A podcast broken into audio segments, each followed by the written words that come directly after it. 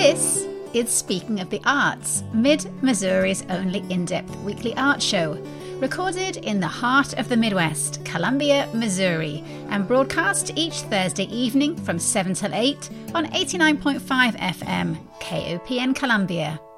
My name is Diana Moxon.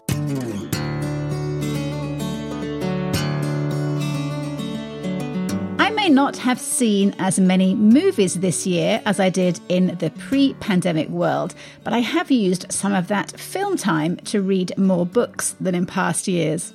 This week, we are going to cast an eye back over the year with two brilliant and creative leaders from our local arts world Alex George of Skylark Bookshop and Barbie Banks of Ragtag Film Society, so that we can see what made their list of commendations and we can find out what we missed and need to catch up on.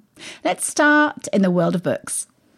So, Alex George, I find it hard to imagine that between you and Carrie and the rest of the Skylark staff, that there is any book that was released in 2021 that one of you hasn't read, or at the very least, you have dipped your nose into it for a brief interlude, sort of like the literary equivalent of a day trip. And so, I do not know of any better person to turn to and find out which books made your bibliophile hearts beat a little faster this year.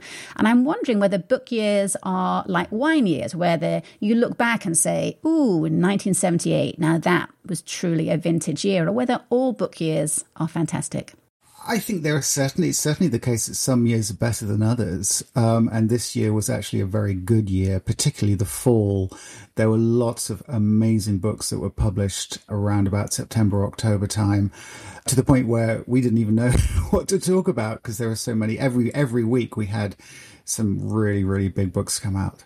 And do you think that's because they were all being written during the pandemic, or were they did they predate that time? Well, knowing how publishing works, most of them had probably been finished before uh, the pandemic really hit. It just takes so long to get through the the process of actually getting them copy edited and uh, typeset and having the covers designed. It, it's usually at least a year between the finalization of the manuscript and it actually appearing on the shelves. So, but it's also the case that the fall is when the really big books traditionally are published. And so we always expect to see lots of books like that in the fall, but this year was just a particularly rich crop. We had a new Amor Towles, a new Anthony Doerr, a new Colson Whitehead. So it was just a particularly extraordinary year, really, from that point of view. How many books would you say you consume per year, like both reading and listening to while you're out running? Oh my goodness, I have no idea, uh, but it's an awful lot. I've never actually bothered to count up. Um, there's some sort of perverse part of me that doesn't keep a list. Um, don't ask me why. It's probably very sort of amateur hour over here because I, I don't do that. But um, an awful lot and certainly the you know you talked about listening i mean ha- having the ability to listen to audiobooks as well has massively increased the number of books that i can get through and um, but but i'm not so there, there are some booksellers who will sort of get 50 pages into a book and if they're not enjoying it they'll put it down and read something else because we have so many of these uh, books that come in before publication to hoping that we're going to read them. But I, I don't do that. I tend to always finish a book if I begin it. Which I think is probably because I write myself, and so I know the effort that's gone into it, and so I feel that well, if I've started, I should probably finish. So I do abandon books. I give them a hundred pages, and if they haven't grabbed me by a hundred pages, then I figure it's time to move on. But I do persevere as long as I can. And I, I think that's entirely reasonable. mm-hmm. So I do know that my book buying habit has gone up considerably since you opened Skylark. What is it, three years ago now? Three and change? Yeah, three and three and a bit now. Yeah. But the one thing that I haven't achieved yet is a book spa appointment, which is an idea that I think is genius, and I'm so dying to do it. So just explain the book spa for us. So the book spa is um, really just it's a sort of Cadillac book buying uh, experience uh, is the idea, and you come in and ahead of your appointment. You filled out a questionnaire talking about the sorts of books that you've liked and enjoyed in the past and what you're interested in, what sort of genres uh, you like and what you don't like. And then we sit down with the customer and we have a stack of books and we basically just talk to them for an hour or so and really get a sense of what they're looking for. And then we go away and find books for them. And so it's a highly curated, extremely personalized service that we do. Customers seem to love it we love it too. It's wonderful for booksellers to have that opportunity to, to spend that much time with an individual customer. If you do the spa, then you get a, you get a hundred bucks to spend and a coffee mug and a bit of chocolate and all these fun things, and uh, and it's great. And people often aren't able to buy all the books that we suggest, and so they often keep a list and they'll come back later and say, what was one of the ones that you suggested that I didn't get last time? And so we have these wish lists going now for people who've done the spas in the past. Last year, when we talked, we talked before Christmas, and so we got to talk about the brilliant Icelandic concept of Jólabókaflóð, wherein Icelanders gift a book to their nearest and dearest on Christmas Eve. I've been practicing that. You can tell, can't you? Jólabókaflóð. Um, I can tell. Yeah, that was most impressive. Thank you very much. So they gift a book to their their friends and family on Christmas Eve, so that their family can spend the evening, Christmas Eve evening, each in their own little book reading nook with a literary distraction. And like the book spa, this is a concept that I love, but but I'm going to give you an idea now. Here's here's a little gift from me. I would prefer a Janúarbókaflóð, whereby I can pass the booze free month of January with a small cart of books with which I can amuse myself until the wine bar opens again in February. So I'm just going to leave that out there and await my carts. But I think the Yan, Yanoir Book of Janúarbókaflóð would be equally good for Columbia, Missouri. So, you know. That's uh, that's just a gift from me to you. I like it. I like it. So, what I want to talk about today really are your books of the year. Maybe we should call them the Skylarkies or the Skylarker Prize, except there is no prize. Oh, I like that. Yes, yeah? yes. Okay. The Skylarkies is good, yeah. And then I'm going to be making a list here so that I know what to put in my Janúarbókaflóð cart come the new year. So we can do some standard categories like you know fiction and non-fiction but yeah. i i know how creative you are and i feel sure that you have some interesting additional non-traditional categories that we can discuss too absolutely so where should we start should we start at the top with fiction yeah, yeah. Let's start with sort of favorite novel, and and I guess we should start all of this with the obvious disclaimer that all of these things, of course, uh, as every prize, no matter how uh, illustrious, and this is probably maybe the most illustrious of all, it's always subjective. Uh, right. So what you're hearing are really just what what Kerry and I have loved this year,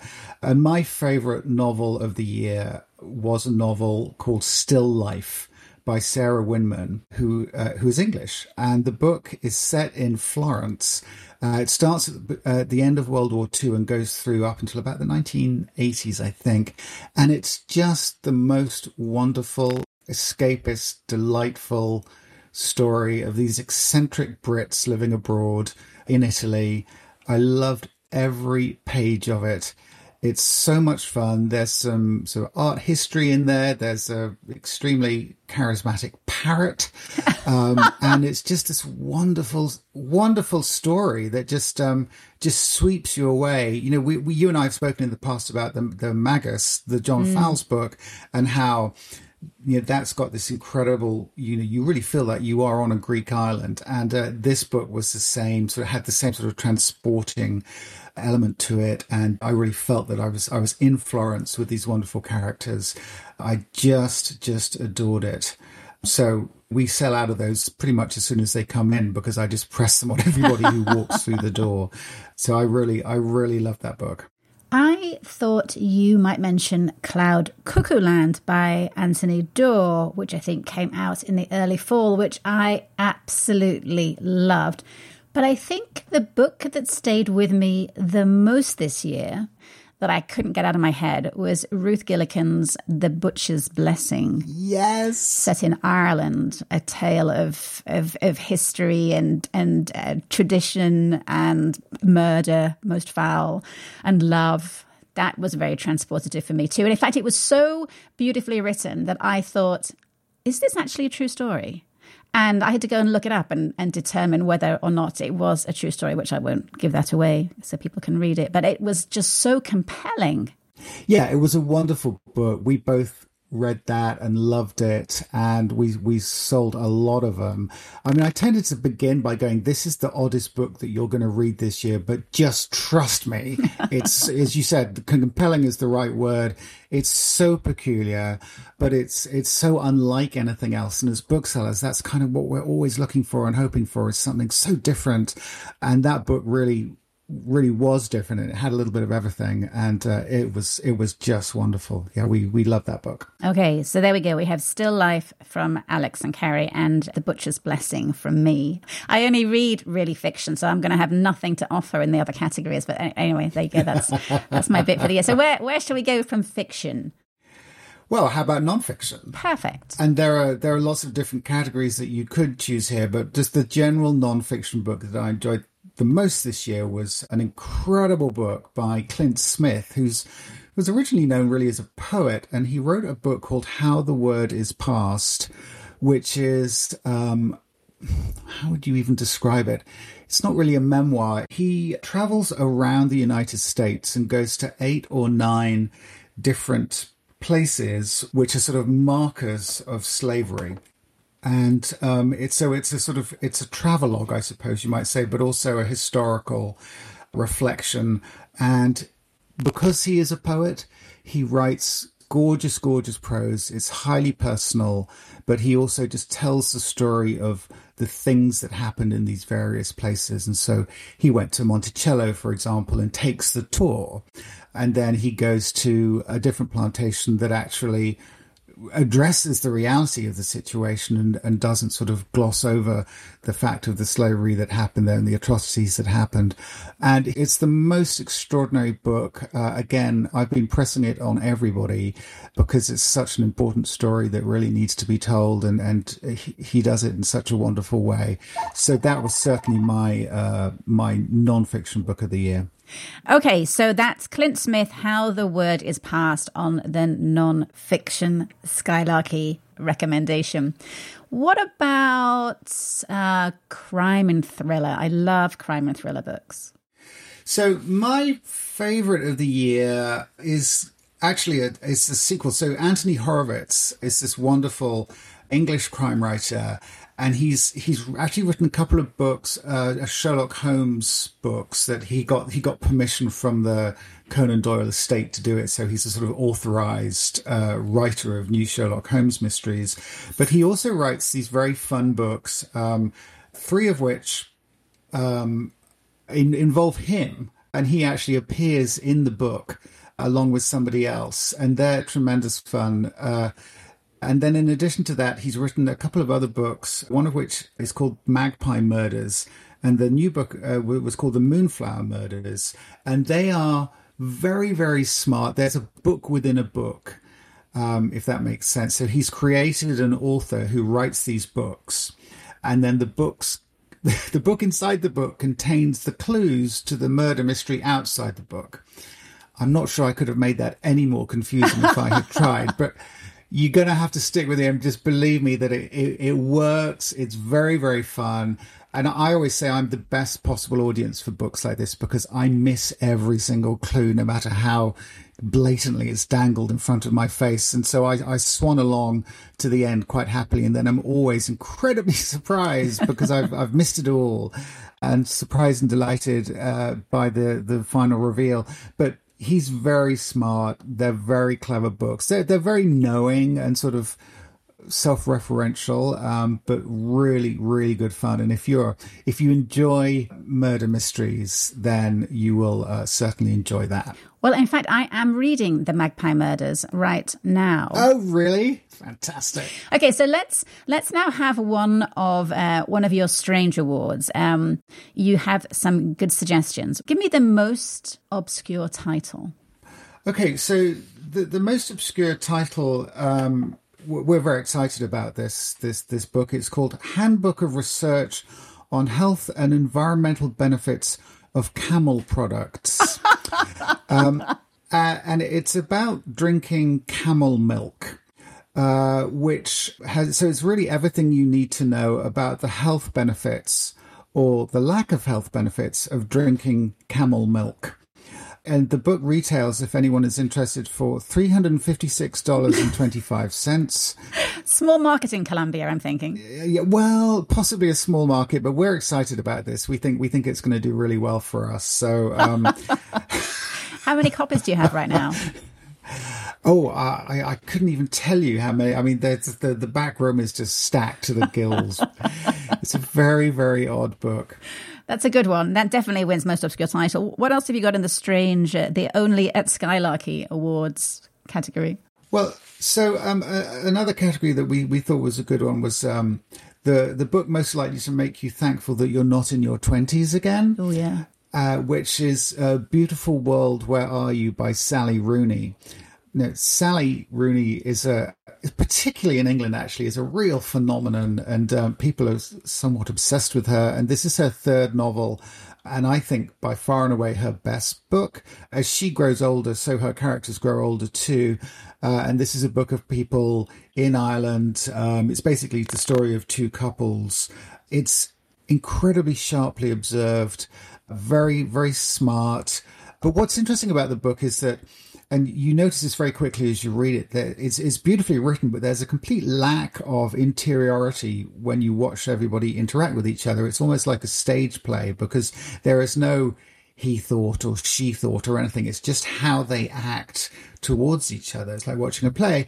And then in between those chapters there are these emails that we get and that's where all of the internal thought processes come out it's a really interesting idea. It works very well, I think. And it's yeah, it's it's a great book. Uh, yeah, it's very entertaining and um, very thought provoking too. There's there's gems on every page. But it did make me think, gosh, I, I'm really glad. I'm not in my twenties anymore because it's really confusing, and it's far more confusing now than it was when I was in my twenties. Uh, but it's it's a terrific book. And one of the other categories that we uh, we came up with was Best Poetry Book About a Sport You Know Nothing About. Now, uh, there, there are so many sports I know nothing about. Even though I've been here for 18 years now, I'm still woefully ignorant about just about every American sport. But that said, there is a wonderful book called Beholding. Uh, that's two words, Beholding, by Ross Gay, who is a wonderful, wonderful poet and he wrote a book about Julius Erving, who I'm sure Diana you are very familiar with. Football player? Uh, not quite, not quite. uh, but you, I'm sure you remember Game Four of the 1980 NBA Finals between the Philadelphia 76ers and the Los Angeles Lakers. Yeah, I, I was 14 years old. I was glued to it. Of course you are. Yeah. So you'll remember the baseline scoop that Julius Erving did, right? Yes. Yeah, we'll just push yeah. on. Anyway, Gosh, so I, I had nothing. I had no idea what this was, but uh, I have YouTube is a wonderful thing, and I went and looked at it, and it's the most extraordinary thing I've ever seen. I mean, Julius Erving does this move that defies gravity in about 17 different ways before scooping the ball into the net. No, that's not right. Well, he makes a basket. Oh, listen to me. I sound like my mother. Um, anyway, he he he's he scores basketball, whatever you call it, basketball thing, but it's extraordinary. And Ross Gay has taken this moment and written a book length poem about it. And he begins by talking about himself watching this this moment of magic and then it goes on and uh, in typical Gay fashion talks about many many other things as well. He he sort of links the history of the game with the history of this country as a whole.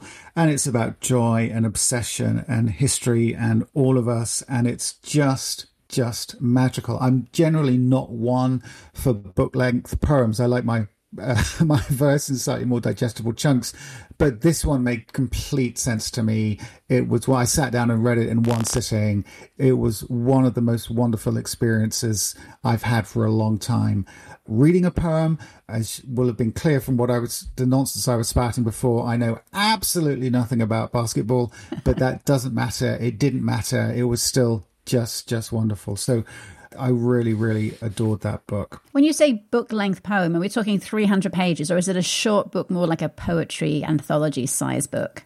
Well, it, I, I don't have it in front of me. It's probably about 120 pages or so. Okay. So you can read it in a couple of hours. Okay, well, I'm going to go and Google the Julius Erving moment now so that I have some knowledge of what we've just been talking about. So, so let's go back to a main category. I know this is one that is close to your heart, which is cooking. I know you love cookery books and you love cooking. So, what has been your favorite cookery book of the year? So there are so many different ways that you, you know, I mean, favorite, of course, is always subjective, but I think when it comes to cooking in particular, uh, there, there are different metrics by which, you, which you can use to establish it. And I think the most meaningful one is probably the book that I have cooked out of the most uh, this year. And that is Falastin, which is by Yotam Ottolenghi. It's just an incredible book like all of his books, it's sort of mainly um, Palestinian and Middle Eastern food. But everything that I have cooked out of that book is absolutely extraordinary, and um, we just we love it. Uh, and it's not too complicated either. And there's a lot of actually really what, what I remember most about it, in fact, is is all of the fish that we've cooked out of it, which has all been excellent. So yes, Falastin by Otto Ottolenghi is absolutely my my cookbook of the year. Well, moving right along, what about children's books? What have you got for us in the world of children's literature? So, there's actually a tie for the best kids book in the shop. One of which uh, is Kate DiCamillo, who, of course, is a, a long standing favorite and bestseller. Uh, and she has a new book out called The Beatrice Prophecy, which is a beautiful book. It's got wonderful illustrations all the way through by Sophie Blackall and it's about a young girl who is discovered by nuns, and she has with her when the, when she's found a, a rather ill-natured goat, and she goes on adventures, and it's a kind of it's a fairy tale, it's a medieval epic. There is some darkness to it, but there's also at the end there's a lot of love and hope, and it's written it's in this gorgeous, gorgeous prose, and it's something that, and this is very important with, for a lot of people. It's something that the whole family can read together. And, you know, Kate DiCamillo is, is a real genius, um, I think. And so it's something that will keep the, keep the adults engaged, but also completely enthrall the kids. So the Beatrice Prophecy is doing very well. And then a book that's come out fairly recently, which is the other sort of winner in this in this category, is a, a picture book, and it's called Born on the Water and you've probably read about the 1619 project, which Nicole Hannah-Jones did. And this is a lyrical picture book about people tracing their families back and the African American histories that are so inextricably linked with America's own history. It is beautiful, beautiful book to look at. The verse is gorgeous, and so both of both of those books are just just wonderful. Okay, so let's go back to a couple uh, before we close. A couple more of the the weird and funky categories you have identified for us. What else have we got in this strange categories? So there's a category that I came up with called the "Books Likely to Make You Furious," and there are an awful lot of them this year. there are an awful lot of them. I mean, I read a lot of political books, and most of them made me crazy this year. But there are two in particular, so there's kind of a tie. One of which um, is by Tony Messenger, who many people will know. He used to edit, be an editor and a writer at the Tribune. He's now lives and works at the he lives in St. Louis and works at the Post Dispatch and won a Pulitzer fairly recently. And his new book is called Profit and Punishment: How America Criminalizes the Poor in the Name of Justice. Tony was actually in the shop a couple of weeks ago to talk about the book. It's just come out, and it's basically about how people are made to pay for their time in prison and then they rack up debts that, that, they are unable to pay because they've been in prison and then they get thrown back into prison as a result of all of that and i was i was standing behind the till and had anyone turned everyone was like watching tony because he's such a compelling speaker but had anybody turned around they would have seen steam coming out of my ears because it mm. made me it's so insane it's absolutely bonkers and made me so angry. So it, it's an incredibly important book, and it's just how people who are already impoverished, the the so-called justice system makes things much much worse, throws them back into prison, and just does it's almost as if they're doing everything possible to make life as difficult as possible for these people. Right. And it just makes me so angry. But i, I do think though that anger is a good place from which we can uh, we can act so maybe maybe it's not entirely a bad thing. And then the other book of the many books that I read this year about the political situation in Washington, which really particularly sort of um, got me going, was a book by two Washington Post journalists, Carol Leonig and Philip Rucker, and it's called "I Alone Can Fix It." And this is about the last year of the Trump presidency, and it goes into an enormous amount of detail that I was unaware of about the things that went on in the White House, uh, particularly about COVID and the steps that were taken, or perhaps more importantly, not taken. And it's just jaw dropping. However bad you thought it was, it was actually way worse. So both of those books, um, you know, we need to keep our eyes open. Unfortunately, some of the time, and uh, they were both um, very, very good books. Yeah, I, I, can't read books like that back to back. I have to have a long space of time between them, otherwise, it's just too depressing. No, I understand. So you've got to have a happy book. So let's end on let's end on a happy book. Um, let's see. Do you have a book that made you, as soon as you read the last page, you just went back and read the first page again because it it was a world that you didn't want to leave? Absolutely. And what, so I listened to it and then I went into the shop and bought a copy of it, gave it to my wife, made her read it and now I'm reading it again. It's called 4,000 Weeks by Oliver Burkeman. Uh, now, Oliver Burkeman used to write a column for The Guardian in the UK about productivity. And he would test out apps and uh, write about time management and all of these things. And he did that for years and years and years. And then he wrote a book. Um, and 4,000 weeks, the title comes from that's roughly how much we all get on average uh, lifespan. And the result of all of these years of writing about productivity is that he basically says, I really wouldn't bother trying if I were you. um, and uh, apologies for sounding flippant, but it's actually a wonderful book. It's beautifully written and it's actually deeply philosophical. And he talks about kind of a more pragmatic approach than this idea you know there are so many books out there that will tell you how to get to the bottom of your inbox or how to get everything off your to-do list or this or that and oliver burkeman just goes yeah, well, sure, you can try, but uh, you know what? If you do, you're just going to get more stuff that goes into the inbox. So he just, there are other suggestions and different ways about thinking about living your life that were just eye opening to me. And I'm somebody who spends quite a lot of time because I'm juggling so many different jobs, trying to work out how I can carve out a little bit of time for something else. And again, this is a book that I have been pushing into people's hands and telling them to go away and read it because it'll really change their lives. And um, uh, yeah, so I very much wanted to get back into it again as soon as I had finished. It's it's a really really life, uh, literally a life changing book. I think. Okay, well, there is a lot that you have given us today that I would like to have in my Yanvar Book of Lord cart um, in January. So I have a lot to think about. But Alex George, I love talking to you about books. There is.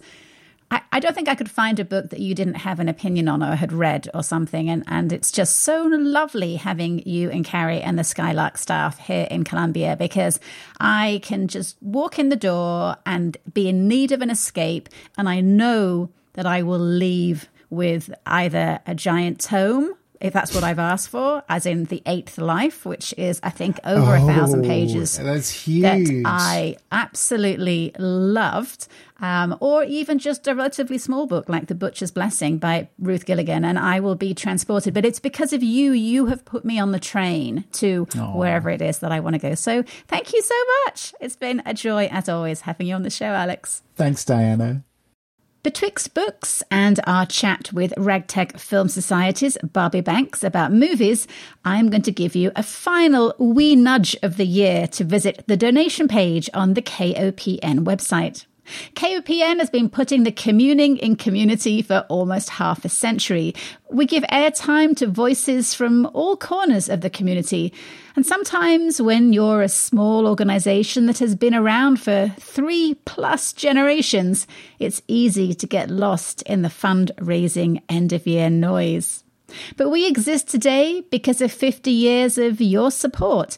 And with a move to a new home that we own coming up in 2022, we are planning to be here for the next five decades too. You can donate online at kopn.org forward slash donate or via Como Gives. And now, let's head into the world of film with Barbie Banks. I have a confession to make, Barbie. Every year, I chastise myself for not getting out to see more movies at Ragtag. Even in non pandemic years, I do a poor job and I think to myself, just make a regular date with yourself to go to whatever is showing on, I don't know, like Friday at three. Just go. And then, right. you know, I failed to achieve escape velocity. And that escape velocity has gotten ever so sticky over the last 18 months. So now, in order to catch up with the backlog of films I really, really want to see, I do need my own three day film festival. exactly. and it's such a long list, it's abysmally long. And all I can do is apologize, Barbie, and aim to do better in 2022 because I love coming to Ragtag. I love watching trailers, um, which everybody else hates, but I love trailers. And I love all the clever Ragtag promo videos you put together and the shared movie watching experience and bumping into pals. It's all great stuff. And it's one of those things you think, I think, why is there not more of this in my life? Because yes. n- there's no one stopping me except me. I mean, I work there and I feel the same way. We black out Friday mornings to watch a film together. And there's still so many Fridays where I'm like, oh, well, I'm going to do this at work instead. And I'm like, no, this is my work. right. I should sit here and watch this movie. And they're always, even the ones we watched one last week that I wasn't a huge fan of, but I'm so glad I watched it because I got to experience it with my coworkers and talk about it afterwards. And there's just something really special about that. There is. It's just that shared experience, that shared conversation. When people reference things in passing conversation, and you think, "I don't know, I don't get what that reference is," and it's because you know you haven't seen the movie or watched the TV show or whatever. Right. Exactly. But before we get underway with the year in review, I want to have a little moment of celebration with you for the imminent arrival from London of your new artistic director, yes. Chloe Trainor. We're so excited. She is officially a extraordinary alien, is what the government calls her now. Which we're like, we have to get buttons or t-shirts made with that because what a weird title.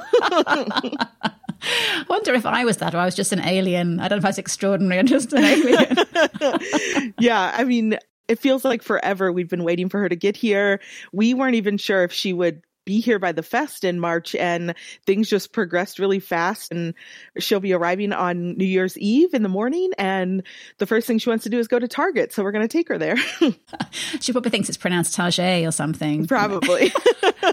and then uh, IHOP. She likes going to IHOP, right? Oh, excellent. Yes. I mean, that's what's so funny is everything we are just so used to. She's very excited to try out and then all of us are making plans to go back over to England when she visits to uh to experience her world that she's leaving behind for us, which is scary and exciting for us. Right. So, what have you got planned for her first few weeks? Or is she just going to be like nose to the grindstone, getting on with her job? Yes. You know, the programming team, which um, the majority of them are brand new this year. I mean, this is crunch time for them for the fest. So honestly, she probably won't have a lot of time to like socialize and pick an apartment. We have a temporary housing space for her and and then she'll find an apartment. And so I feel like she won't really be experiencing Columbia until April when the fest is over and she can take off her festival blinders and move around. So we're just very excited. How will she split her influence between True False and the regular year round ragtag schedule? You know, this is a new position for us too. I mean, we've had our founders, Paul and David, who acted as artistic directors, but they were also everything else for the org. And so this is the first time we're having an artistic director that just focuses on that. And right now, I would say it's probably 70% fest and 30% cinema. We have an amazing cinema programmer, Ted, who just really knows what our community wants. And so he's going to be teaching her about that. And then she'll be bringing in some influence and it's going to be really cool. And uh, we have things planned where she'll get to present a couple films at the cinema for people to get to know her a little bit. And then after she's done with 2022 Fest, she'll start right in on 2023. Right. It's very exciting to have a new Town, but I'm going to have to, you know, share the Brit love. I might, I might get a bit jealous because she's going to be everybody's new darling. you and Alex George getting a little jealous there. exactly.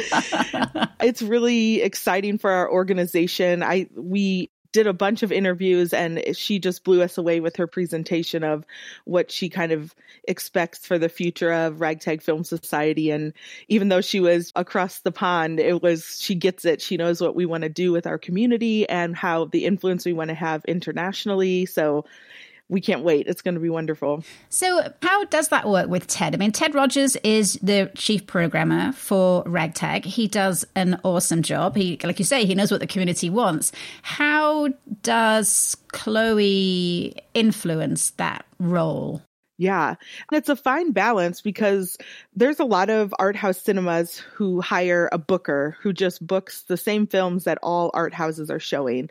And we could have went with that model. Honestly, it's probably cheaper to do that, but instead we're investing in Ted to like not just program what everybody else is programming, but to really know what our community wants and what might expand their mind. And Chloe will be able to assist with that. So bringing in a, a, perspective, she, eh, you know, identifies as a woman, so that will be different. And they're about the same age, which that will be a little different because we've always kind of had a wider variety of age of people programming for us. And I think it'll be a good balance. And Ted is he's very excited to be able to work with Chloe because he knows where his blind spots are as a, a white dude that grew up in America, and um, and he's ready to like li- learn from her and take those things in. I don't think we're going to see as much of her influence at the cinema as we will at the fest, though. I still think it's going to feel a lot like Ted at the cinema, which is good. How much uh, at this point, three, two or two months really out from the fest, how much is already booked and programmed. I mean, usually a lot of what you have at the fest is influenced by um, Sundance. Sundance. So, how much is there still to do at this point? How much do you know percentage wise? I would say we have about 70% unplanned. so, it's still 30%. Um, the art installations, that's kind of the first thing that we solidify and program. And so, we have those, they're announced in late January and then music is the next that we get done. And then films it's very last minute because we're kind of first in the circuit of festivals. And so there's films that are just being completed that we'll get or films that don't have a distributor and they come out of sundance and they get a distributor. So that puts everything on hold until after sundance. And true false is very influential but we're still young in what we've done. And so there's still people who are holding out for sundance or south by now that sundance Has announced their films, we'll start locking things rather quickly because people know that they didn't get into Sundance, or if they're holding out for South by Southwest, that's typically where our secret screenings come into play, where we'll premiere it as a secret screening and its actual premiere is at South by. Um, there's also the Tribeca Film Festival that used to be in early April, and now that has moved to the summer. So that one is not as impactful for us anymore. I think in a good way, we're going to see people choosing to premiere at True False because Tribeca is further on in the year. Right. And I think sometimes, and I've been guilty of this too, I look at the films at Sundance and then I look at the True False schedule and I think, oh, why didn't they bring this one here? This would have been great. But I mean, it's not often up to you because if a distributor comes in, right, then it, it's taken off the table. Yeah, you know, Sundance is a festival about the movie business. It's not necessarily a festival about the community of Park City. And so it's all about buying films. You know, they track every day what films were bought for what amount, and you don't see that at True False. So it's just a very different type of festival. But yeah, if something gets bought out of Sundance and it goes to Netflix, and they're going to premiere it either before our festival or right after, it might not be something that we take or are able to take for our festival, you know? So it just kind of all depends. And I think we have this whole new programming team. So I think we're going to see some things that we might have not seen at the festival in the past because it's a more diverse team that's programming. Um, it is a little bit younger and it's just going to be really new, but it's still going to be the same curious films that we've always had. I remember when we were talking last year uh, when everything in the world was shut down, including the film making industry, you had said, well, there'll be a lag before we really notice it because the films that we're going to see this year next year probably were filmed in 2019 or they could be edited in 2020. It's going to be 2022 when we really see a paucity or a yeah. sparseness in the film industry. Has the film industry caught up over the last year or is 2022 going to be a slower year for films? it's definitely going to be a slower year. If you've looked at Sundance's films, there's some retrospectives, and they typically don't do retrospectives, and we think that's why. and just like us, they're tracking films for years to, until they're ready to be exhibited. And I think there's a few less. And we saw that with our uh, submissions. We had to really, really pull from a variety of places to get enough submissions. And there's a few that are still work in progress because they couldn't finish things. And we're not opposed to showing that. It's just a different, it's a different type of screening than a fully polished film. So I'm hoping 2023 will be back to normal with that, but I still think there's, um, people being very cautious and and with you know there was the incident of the shooting that happened uh, um, on a film. I think there's a lot of evaluating what film sets are like. And so i think that might also affect 2023 which just a, a in a way that is a little less than a normal year. Right well, let's take a look back over the past year of movies. And did you have a chance to mine the voluminous brain of programmer Ted Rogers and other other staff? You know, I would say if you're thinking of opposite taste, it's me and Ted. I love musicals. He hates musicals. Films that are like, you know, nostalgic to me and and bring me so much joy. He's like, "Oh, the worst movie ever made." And so um we did talk a little bit and and I think there's some areas where we overlap, but the next ones we're going to talk about really are my opinion, but I'll tell you where Ted also agrees with me. that, that'll be interesting. I can see whether I side with you or or with Ted. Well, yes. um, should we should we do it kind of like the Oscars and look at different categories for the, the yeah. Ragtag 2021 commendations. And then we can intersperse that with some fun, non traditional categories that we talked about. yes, definitely. well, I feel like we should start with best documentary, or, or maybe not best, you know, because this is subjective. Recommended right, documentaries. Right. Uh, what has been your favorite and, and maybe what has been Ted's favorite this year? Yeah, we both kind of agree that Procession by Robert Greene, I know we're probably a little biased because Robert Greene is from Columbia, but we both think it's a film that is about filmmaking and about a social issue and it's entertaining and it's heartfelt and it's one that we think it's on Netflix. We were able to show it at the Missouri Theater, but it's a can't miss film and it does something that we haven't seen a lot of documentaries do with um, bringing subjects into the filmmaking process to help them heal. So it's it's one that we both just think is absolutely necessary for people to watch. Tell us a little bit about the film for those who haven't seen it. Yeah, so it follows um, five different survivors of abuse by Catholic priest, and they are adult grown men in their 40s to 60s and Robert Greene and a couple producers help them make films about their um, confronting their abuse or maybe rethinking what could have happened to change the actions of the priest. You know, they basically make art to heal from this trauma. And there's a wide variety of men who are in different aspects of healing with the with this trauma and it's incredible and it will it sounds really sad but actually it's really heartfelt and actually uplifting and when we showed it at the Missouri Theater, there was a whole bunch of Catholic priests there, which felt good to see them wanting to have this discussion. And we've heard good feedback from Missouri Catholic churches, nothing from, you know, the higher ups in the Vatican or anything, but films have been made about this subject, but this one is really from the survivors of it and it's it's incredible. It is. I was there for the screening at the Missouri Theater. I didn't know there were some Missouri priests there too. So that's yeah. very interesting. But it was a very heart heartfelt film. So it was sad and hard to watch at times when you thought about what these men had been through and how how something that happened when they were six years old, they were still dealing with 50 years later in terms of their ability to have functional relationships with people. But the process they went through and being able to watch that process and the drama therapist that was involved was so interesting. So, yes, as a film about the filmmaking process and healing, there was a lot of uplifting, heartwarming moments. And then when you had most of the men in the film were on the stage at the end for a Q&A and that was just as always so lovely to be able to meet the subjects that are in the film and, and hear them talk about it. And they were also positive about the experience.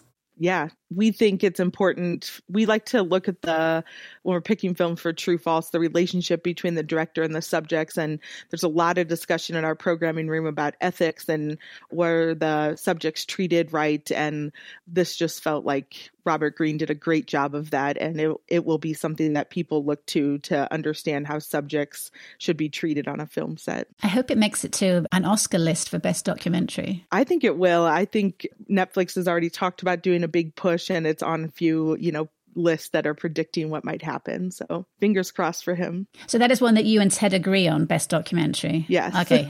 How about best drama?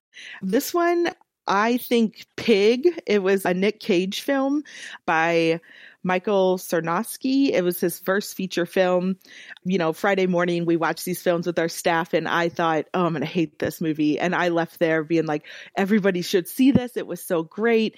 The previews made it seem like it was going to be really gory and it was about revenge. And it, it was about revenge, but not in the way you think it's going to be. And Ted and I both agree that it's a great film, but he thinks that there's some better dramas that were out there this year. Like Belfast was his his choice. Belfast is one of the films that I'd like to have in my own private film festival because I missed it and I so so desperately wanted to see it and then it just was gone. Yes, I mean it came fast. That's the problem with only having two screens at Ragtag is there's so many films coming out, especially this time of year, that we have to like turn them over pretty fast and it's unfortunate, but it's worth watching at home on your TV. It's so well done. And we sometimes bring back, if it gets nominated for an Oscar, which I'm sure it will for Best Picture, we sometimes will bring things back like that. We did it with a couple films like Nomadland and stuff to give people another chance to see them. Right.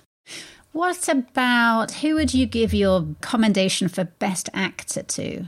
Well, this film did not come to Ragtag because it was straight to Netflix, but uh, Benedict Cumberbatch in Power of the Dog by Jane Campion.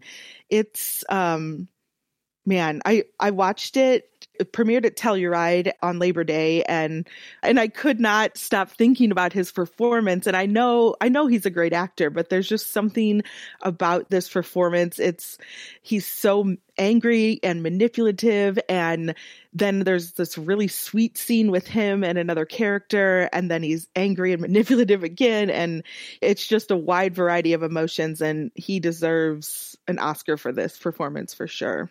I have never even heard of that film. Oh my gosh. Give me a summary of what it's about. It is about two brothers at the turn of the 19th century, and they are ranchers. And one of the brothers meets a, a woman and they get married, and she has a son. And the Benedict Cumberbatch character is teaching the son how to be a rancher. And there's it's hard to explain. There's just like a history that you're not really sure about what's happening and how Benedict Cumberbatch's character learned to be a rancher and all this crazy stuff happens and it's wonderful. It's well done. It shows the state of Montana. Um, I've never been there, but I, it makes me want to go there and see it because it's so beautiful. Okay, good one. Best actor. What about best actress? I think Jessica Chastain in The Eyes of Tammy Faye, she just did a great job. I'm, I'm a fan of Tammy Faye anyway. I think she's such a character, but Jessica Chastain did a great job of showing her humor and really how compassionate of a person Tammy Faye was. And I think the movie showed that Tammy Faye maybe isn't as uh, much of a grifter as her husband was. um, and Jessica just did a really good job with that. So think she deserves an award. So moving on to some of the non, let's do a couple of non-traditional categories. Yeah. Movie wardrobe that you wish was your own.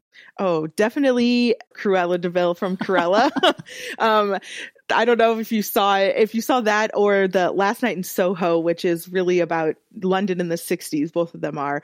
And Cruella just blew me away with the type of fashion they all had and a dress made out of beehive. You know, it was awesome. I think that movie was really well done. And if you get a chance to watch it, it's worth it. Wasn't Cruella one of the most popular Halloween yeah. outfits this year?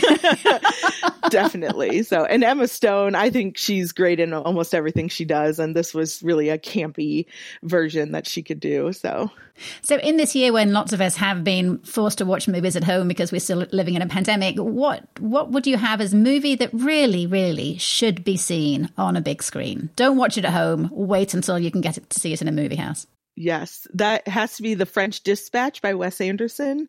It's uh, uh did you see it at Ragtag? Oh, don't. it's like if you don't really care for Wes Anderson, you would hate it. I love Wes Anderson. It's like Wes Anderson. It was almost I keep saying like was he joking with us to just show how Wes Anderson he could be? But it was the sound mixing was amazing. So, you know, very few people have surround sound in their home in the way that movie theaters do. And it was just the coloring was amazing. There was a black and white, it's like vignettes, and there's a black and white one, there was an animated one. And it was just a really cinematic experience that deserves to be seen on a giant screen. The biggest one you can find is what Variety said about it. There is not a Wes Anderson film that I haven't completely, completely loved. Yeah, this one it didn't get as great of reviews as some of his other stuff, but I loved it. I thought it was really creative and if you see the list of famous actors in it, it's a mile long and some of them are literally in it for half a second. and so I think people just want to work with him and they'll be like, I don't care if I if it's half my face on screen, I'll do it. What about best soundtrack? Have you got a movie where you really love the soundtrack for it? I think West Side Story, which wasn't at Ragtag, but it's really well done. And there's some new songs, or new mixing of songs, I should say. But I don't know, feels like a, a gimme for that one. So the other one I would say is Annette, which was a musical that Amazon put out with Adam Driver. And the Sparks Brothers did the soundtrack. And I think it will probably win Best Original Song. They had several new songs in it, and the movie I hated it when I watched it, but I didn't stop thinking about it for weeks. and the soundtrack was just incredible. Well, on that subject, I would have to vote best film about a band or best documentary. But the Sparks Brothers, which I didn't see at Ragtag, but I just tracked it down this past week. So I have some recency bias. I remember Sparks in 1979 and I loved them in 1979. And I had no idea that this band, who were A, American, I always thought they were English, as apparently lots of people did. yes. Um, and nobody, I mean, I asked Tom, Tom, who has followed music his whole life, my husband, he said, How do I not know this band? And he thought that it was a Spinal Tap spoof film because he's like, This band is so huge. How do I not know who they are? That is such a good film. And what is amazing so is that they are still making making music. They've never ever stopped making music. They've never had any real notice from the industry or they've been behind the scenes. They've influenced 50 years of performers and they're still a name that a lot of people have no idea who they are. Yeah, when it came I remember having to Google who they were, and Hit Records was they. Well, we just got a bunch of albums in, and I felt the same way. Like I was like, I thought this was kind of a joke band, but okay. and then when I watched it, I was like, oh, this is incredible. And yeah, how did I not you know, I know a lot of music from that era and I just didn't know it at all. And it was incredible to watch that. And yeah, it's definitely worth it. And I, I do think they'll get nominated for an Oscar, which I hope helps them get some recognition that they deserve. Yeah. What about, uh, I had this category movie most likely to make you pee your pants from laughing. I think technically this one was in 2020, but it's is um like officially on IMDb 2021, but Barb and Star go to Vista Del Mar did you see it with Kristen Wiig? No, I've never even heard of this one either. Oh my God. I think it's a film that if it had come, it went straight to video on demand because of the pandemic. But if it was in theaters, it would be a big flop. And then five years later, it would be a cult classic. But it's Kristen Wiig, and the writers of Bridesmaids made it. And it's these two women who decide to go to Florida because they believe it's going to change their life. And it's really weird and really funny. And it's uh, Kristen Wiig at her best because she gets to play one of the main characters plus the villain. And it has a Austin Powers feel to it, but a, a better version of it.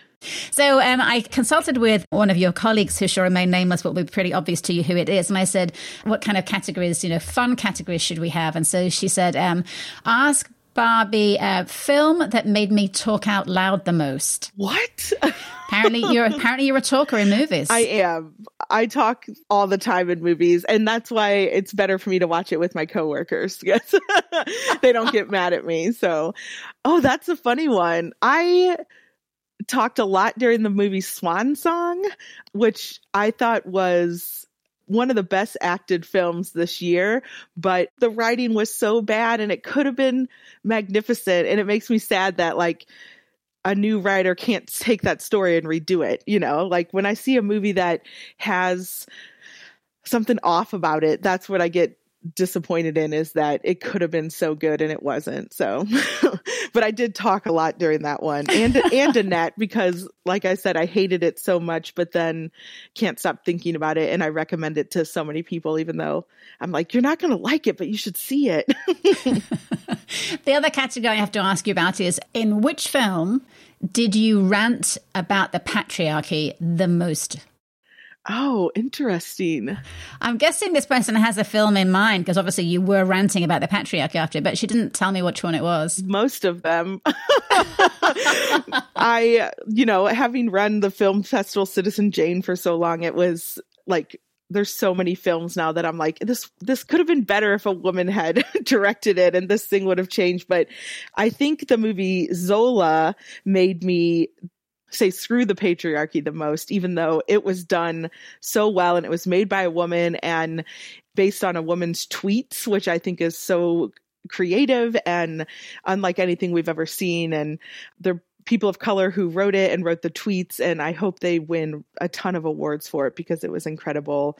And i always joke that i wasn't born a lesbian but i was made one by the horrible interactions i've had with men and it, it solidified that for me so well, before we close, what film are you most looking forward to? I guess you get some inside tracks that maybe that we don't get the things that are coming out next year. Is there anything that's really high on your list of do not miss this? So I can I can note it now and make sure I do not miss it. There's a remake or a new version of the tragedy of Macbeth and it has Frances McDormand in it and anything she does I think is incredible and I think it's a can't miss one. Um, it's coming out. We'll get it at Ragtag in mid January. And then um, I will plug a film for the festival. Um, I guess I can't. I can't say the title of it, but there's a film that's coming that's about brothers whose father is a. They live in uh, Bosnia, and he's a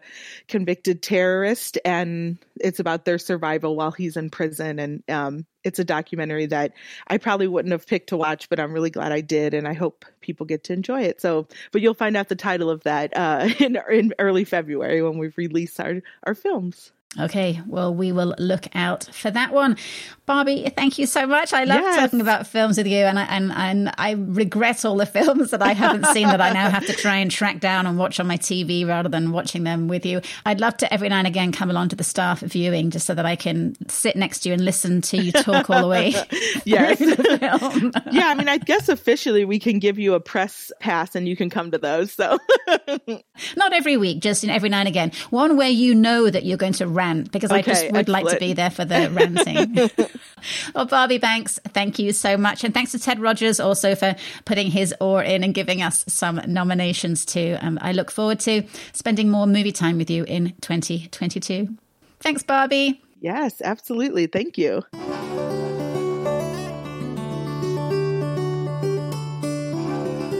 And that is it for another week. There are just two days of giving left this year, and on each of those days on this radio frequency, you will hear radio made by your community and about your community. So please go to kopn.org and pledge your support.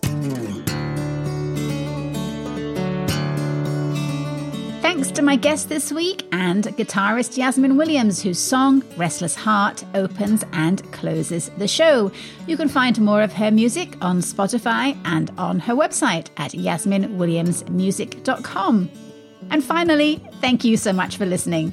I'll be back next week with another peek behind the arts curtain. Until then, stay arty, Missouri!